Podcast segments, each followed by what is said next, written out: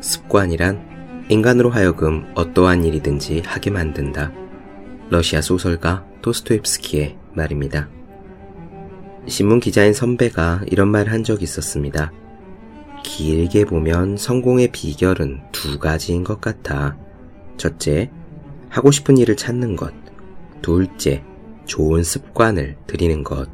저도 이제 대학을 졸업하고 사회생활을 하고 있으니 선배의 조언을 이해할 수 있을 것 같습니다. 목표가 없어서 실패하는 사람은 많지 않습니다. 문제는 습관이죠. 목표 달성에 있어서 가장 중요한 일은 사실 습관 들이기입니다. 능숙한 영어 회화라는 목표는 매일 회화 연습을 하는 습관에 의해 달성되고 10kg 감량 다이어트라는 목표는 식사량을 줄이고 매일 운동하는 습관에 의해서 달성됩니다. 자격증 시험의 합격이라는 목표의 달성 여부도 하루 종일 도서관을 지키는 습관이 정착되어 있느냐가 핵심입니다. 대부분의 일이 그렇지요. 한 가지 요령이 있습니다. 수학 잘하는 사람은 결국 수학 공부를 많이 한 사람입니다. 그리고 수학 공부를 많이 한 사람은 수학 공부하는 습관을 들인 사람입니다. 그러므로 수학 잘하는 사람이 되는 것을 목표로 하지 말고 수학 공부하는 습관을 들인 사람이 되는 것을 목표로 삼아 보면 어떨까요? 현명한 이들은 결과가 아니라 원인을 바꾸는데 힘을 쏟습니다. 목표가 있거든 습관을 다듬어 봅시다. 365 공비타민 문제는 습관이다 의한 대목으로 시작합니다.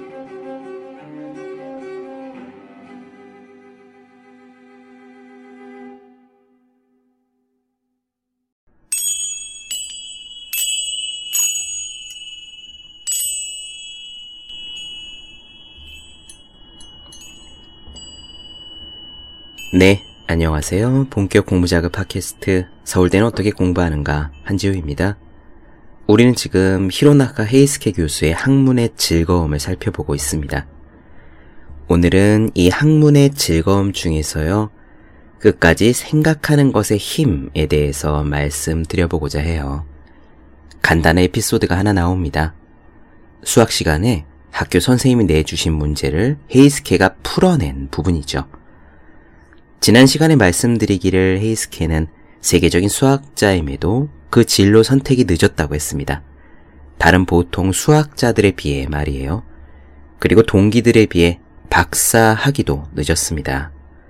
하지만 결국 필즈상이라는 수학계에서 가장 권위 있는 상을 받았는데요.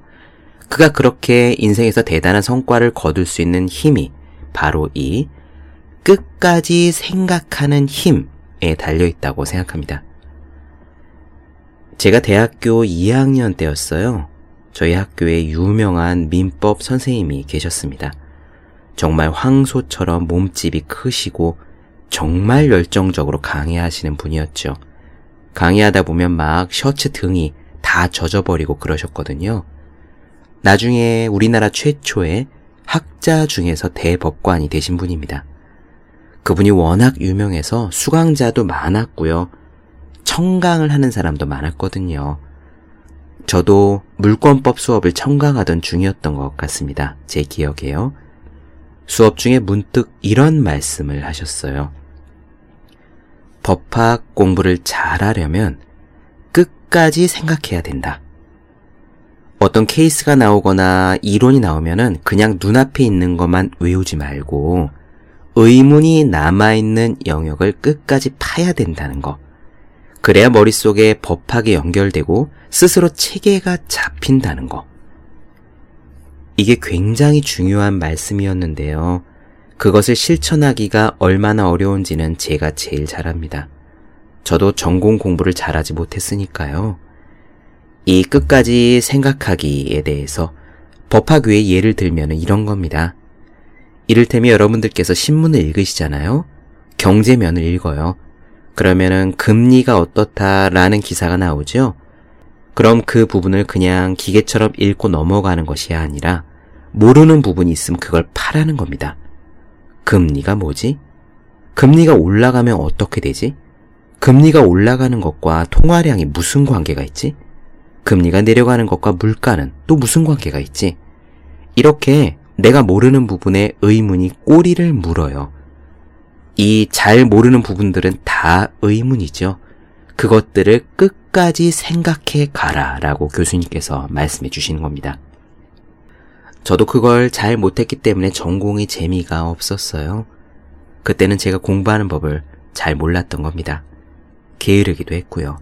그런데 공부를 잘하는 사람들은 예외 없이 이 끝까지 생각하는 힘을 갖고 있습니다. 정말이에요. 이건 확신할 수 있어요. 오늘 히로나카 히스케의 이 이야기 부분에서 끝까지 생각함에 대한 사례가 나오는데 굉장히 중요하고요. 또 예전에 저희가 했던 황농문 교수님 직센테 미아이의 몰입과도 연결이 됩니다. 이렇게 끝까지 생각해낸 성공 경험이 있었기에 헤이스케는 수학에 관심을 가지고 늦 게나마 수학자가 되기로 결심하죠. 돌아가도 괜찮습니다. 늦게 가도 괜찮습니다. 오늘의 이야기 행복하게 들어주셨으면 좋겠습니다.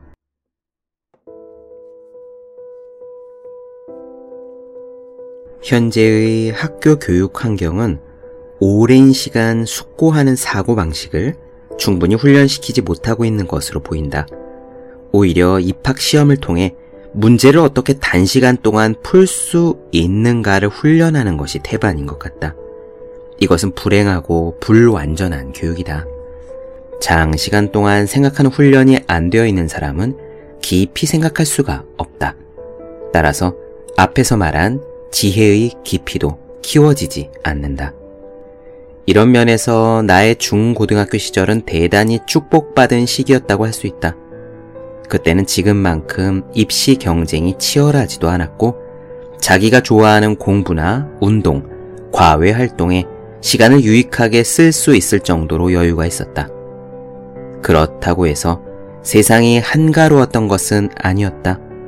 전쟁을 치른 시대였으므로 격변을 거듭했고 교육 환경도 혼란스러웠다.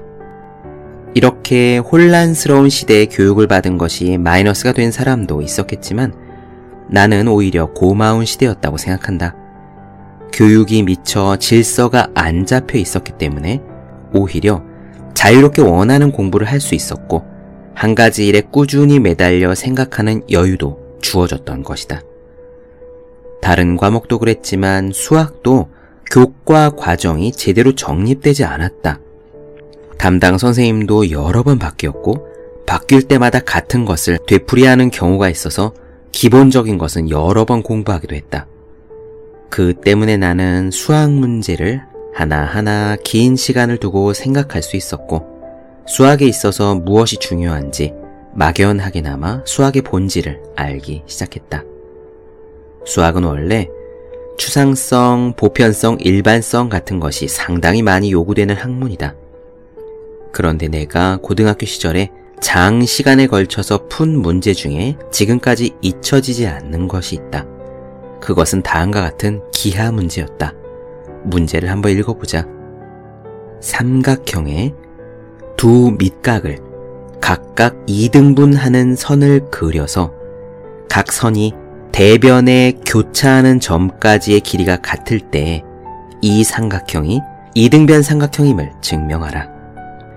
이 문제는 삼각함수를 쓰면 쉽게 풀 수 있지만 당신은 삼각함수를 배우기 전이었으므로 내게는 난제 중의 난제였다.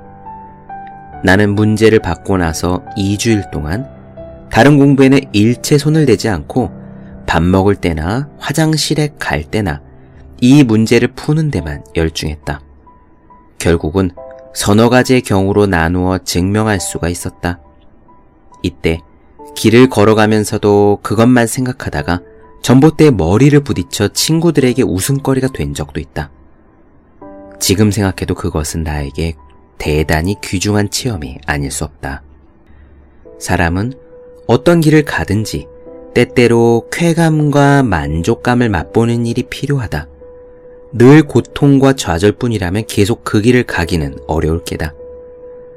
그렇다면 이 쾌감과 만족감은 어디에서 생길까? 작은 일이라도 그 일에 성공하는 데서 생긴다. 작더라도 그 일에서 성공을 거두고 그것으로 인해 만족감을 느끼고 이런 체험이 쌓이면서 비로소 그 길이 자신의 길로 여겨지며 계속 걸을 수 있게 된다고 생각한다. 그런데 이와 같이 한 가지 일에 성공하기 위해서는 노력하는 힘과 끈기가 필요하다. 나는 원래 노력형은 아니었다. 학교 성적이 나쁜 편은 아니었지만 기복이 심한 편이었다. 할 때는 남보다 배나 더 하지만 안 할 때는 전혀 안 한 적도 많다. 그 때문인지 몰라도 국민학교를 다닐 때는 한 번도 1등을 하지 못했다. 집중적으로 일을 하는 태도가 예술가한테는 좋은 방법이 될지는 몰라도 공부를 하는 데 있어서는 적합한 방법이 아니다. 내가 그런 기복 있는 학습 방법을 그대로 해왔다면 학자로서는 도저히 성공하지 못했을 것이다. 꾸준히 노력하는 것이 중요하다는 것을 내게 가르쳐 준 사람은 중고등학교 시절에 가까웠던 친구 한 명이었다. 모리타라는 이 친구는 군인 가정에서 엄하게 자라나서인지 사고방식도 어른스러웠고 행동도 늘 반듯한 느낌을 줬다. 그는 일반 과목뿐만 아니라 체육에서도 항상 1등을 했다. 나는 그와 사귀는 동안에 꾸준히 공부하는 자세를 옆에서 보고 배웠다. 그때부터 꾸준히 노력하는 자세와 끈기를 의식적으로 키우려고 애썼다. 그래서 지금은 다른 건 몰라도 끈기만큼은 그 누구에게도 지지 않을 자신이 있다고 생각한다. 나는 수학을 연구하는 데 있어서 이 끈기를 신조로 삼고 있다. 문제를 해결하기까지에는 남보다 시간이 더 걸리지만 끝까지 그것을 물고 늘어지는 끈기는 뒤지지 않는다고 생각한다. 다른 사람이 한 시간에 해치우는 것을 두 시간이 걸리거나 또 다른 사람이 1년에 하는 일을 2년이 걸리더라도 결국 하고야 만다. 시간이 얼마나 걸리는가 하는 것보다는 끝까지 해내는 것이 더 중요하다는 게 나의 신조다. 이런 신조가 몸에 배어서인지 나는 한 가지 문제를 택하면 처음부터 남보다 두세 배의 시간을 들일 각오를 가지고 시작한다. 평범한 머리를 가진 내가 잘 할 수 있는 방법은 그것밖에 없다고 생각하기 때문이다. 또 그것이 보통 두뇌를 가진 내가 할 수 있는 유일한 최선의 방법이라고 믿고 있다. 수학도 비슷한 측면이 있다. 내가 수학이라는 학문을 알자마자 수학자가 되려고 한 것은 아니었다. 수학을 좋아한다고 조금 느끼고 적성에 맞는다 라고 느끼면서도 수학자로서 살아가려고 결심하기까지는 시행착오를 많이 되풀이했다. 수학자 가정에서 태어나 수학자인 아버지에게 어릴 때부터 수학자가 되기 위한 특별한 교육을 받았거나 수학에 뛰어난 재능을 가지고 태어나지 않는 한 현재 수학자로서 살고 있는 사람들은 모두 이런 시행착오를 거친 끝에 이 길에 들어섰다. 아니, 수학자뿐만 아니라 그 누구도 자신의 길을 선택하기까지는 이러한 시행착오를 겪었을 것이라고 생각한다. 보통 사람의 인생은 직선적이라기보다는 우여곡절이 있게 마련이다. 그리고 그 과정에서 되풀이되는 시행착오는 절대로 낭비가 아니다. 예를 들어 내가 중학교 시절 음악에 한때 쏟았던 열정도 음악하고는 전혀 관계없는 것처럼 보이는 수학을 연구하는데 도움이 됐다고 생각한다. 나중에 말할 기회가 있겠지만 배운 것 또는 배우려고 애쓴 것은 그 무엇이든 간에 반드시 나중에 도움이 되기 마련이다. 불교에는 인연이라는 말이 있다. 여기서 인이라는 것은 근원이라는 뜻으로 내적인 원인이다. 이 내적인 인에 대해서 외적인 것이 연이다. 내적인 원인인 인과 외적인 원인인 연이 결합해서 모든 것이 생겨나고 이 결합이 해소됨으로써 모든 것이 사라진다는 것이 불교에서 말하는 인연이다. 한 인간의 삶이란 인연에 의해서 지배되는 것인지도 모른다.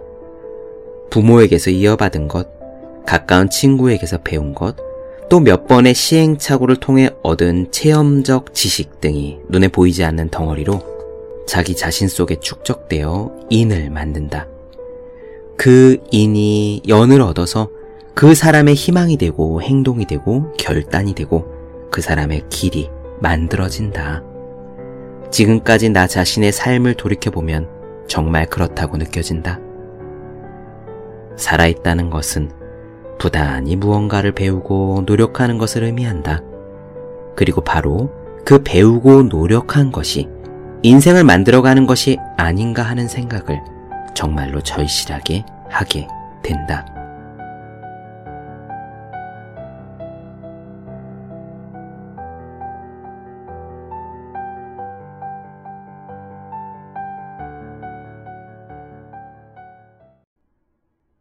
네. 본격 공부작업 팟캐스트 서울대는 어떻게 공부하는가? 히로나 카이스케 학문의 즐거움 중에서 끝까지 생각하는 것의 힘에 대해 말씀드렸습니다. 더 많은 이야기가 궁금하신 분들, 질문 사항 있으신 분들은 제 네이버 블로그 생의 즐거운 편지, 다음 카카오 브런치, 안저의 브런치, 인스타그램에서 해시태그 서울대는 어떻게 공부하는가, 또 유튜브에서 서울대는 어떻게 공부하는가 검색해 주시면 좋겠습니다. 또 매일매일 공부하시는 분들, 여러분 주변에 매일매일 공부하시는 그분들을 위해서요, 하루 한 페이지씩 읽고 공부할 의지를 북돋는 책, 보기만 해도 공부하고 싶어지는 365 공비타민을 선물해 주시면 좋겠습니다. 오늘 여기까지 할게요. 전 다음 시간에 뵙겠습니다. 여러분 모두 열심히 공부하십시오. 저도 열심히 하겠습니다.